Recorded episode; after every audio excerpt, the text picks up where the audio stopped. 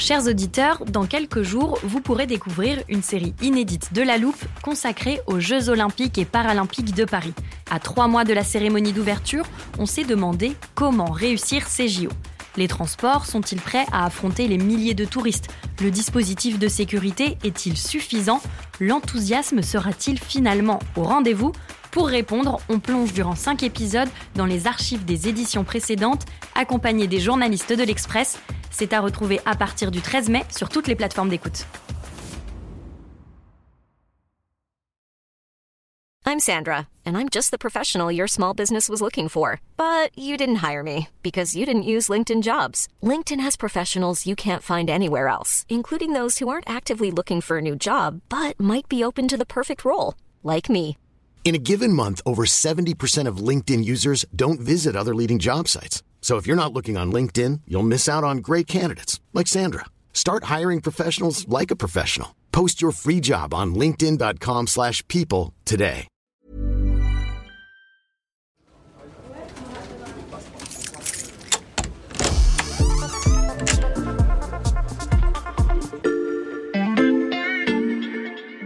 Salut, c'est Charlotte Baris. Bienvenue dans l'armoire de la loupe. Cette semaine, vous allez tout comprendre sur des QPV. QPV. Dans ces quartiers QPV. La région Hauts-de-France compte 199 QPV. Les QPV. Les QPV.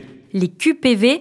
Je vous dévoile la thématique du jour, les politiques publiques. Et pour en parler, j'accueille Thibaut Marotte, journaliste au service économie de l'Express. Salut Thibaut. Salut Charlotte. QPV, c'est un sigle. Qu'est-ce qu'il signifie? Alors ça désigne les quartiers prioritaires de la politique de la ville. C'est un dispositif qui a été créé par la loi du 21 février 2014, dite loi Lamy, euh, du nom de l'ancien ministre de la ville. Mhm. Il est venu simplifier deux autres dispositifs qui existaient auparavant, la zone urbaine sensible et le contrat urbain de cohésion sociale. En fait, c'est le faible revenu des habitants qui est le seul critère retenu pour qu'un quartier soit qualifié de QPV Mhm. et bénéficie donc de ce dispositif. Mais on peut quand même noter que les QPV euh, présentent souvent certaines caractéristiques communes, comme un taux de chauffage élevé ou un taux de scolarisation plus faible. Et il y a combien de QPV en France? Il y en a très exactement 1514 euh, répartis sur 859 communes. À noter aussi que les QPV sont concentrés dans les zones urbaines et qu'il peut y en avoir euh, plusieurs dans une commune. Mhm. Ça représente au total 5,4 millions d'habitants, soit presque 10% de la population française. 10% de la population française qui habite dans un QPV, c'est assez conséquent. Thibaut, à quoi sert ce dispositif concrètement? Il permet à la politique de la ville de cibler euh, les quartiers qui ont le plus besoin d'aide concernant l'éducation, la rénovation, mais surtout l'emploi, qui est Mhm. la priorité depuis une quarantaine d'années. Et durant cette période, chaque gouvernement a fait des annonces à tour de bras. En 2018, euh, plus de 2 milliards d'euros d'investissement dans la formation de 150 000 jeunes sans qualification et 250 000 chômeurs de longue durée résidant dans ces zones avaient été annoncés. On a aussi euh, des dispositifs comme Un jeune, une solution, qui a été lancé en 2020. Et puis, euh, ces cinq dernières années, le gouvernement travaille surtout sur l'apprentissage des jeunes, des QPV, qui est un levier très important. Mhm. Tout ça représente beaucoup d'argent. En fait, euh, la Cour des comptes chiffre à 10 milliards d'euros euh, les budgets consacrés à la politique de la ville chaque année. Et avec un tel budget, est-ce que le dispositif QPV est efficace?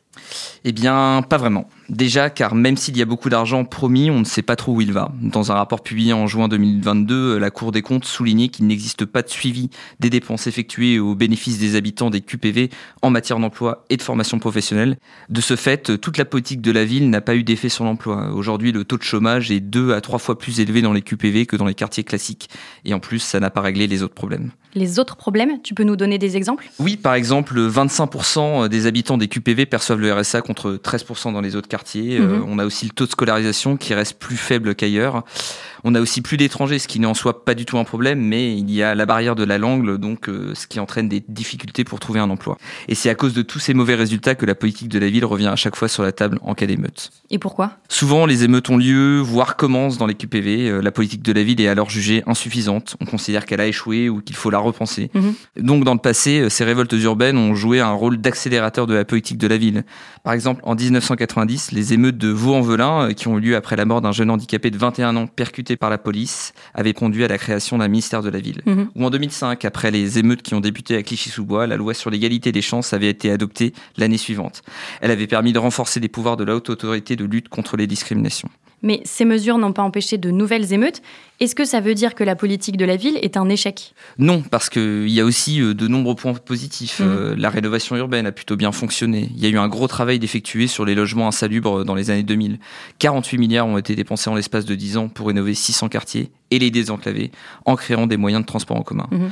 Mais aussi euh, sur les conditions de vie, le rôle des associations hein, et un travail de fond sur le dialogue entre les habitants et les mairies. Ça ne change pas grand-chose à l'emploi, mais ces améliorations sont soulignées par l'Observatoire national de la politique de la ville. Sa nouvelle présidente explique ainsi que certains QPV vont sortir du dispositif à la rentrée car les revenus des habitants ont augmenté. On va donc surveiller la carte de France de ces quartiers prioritaires de la politique de la ville. Merci beaucoup Thibaut pour ces explications. À bientôt. Voilà, je peux refermer l'armoire. Maintenant, vous êtes capable d'expliquer ce que sont les QPV. Et si vous voulez en savoir plus, on vous a préparé une liste d'épisodes de La Loupe et d'articles de l'Express qui traitent du sujet. Les liens sont à retrouver dans le descriptif de ce podcast. Bon week-end, profitez-en pour rattraper les épisodes que vous auriez manqués. Je vous dis à lundi pour passer un nouveau sujet à La Loupe.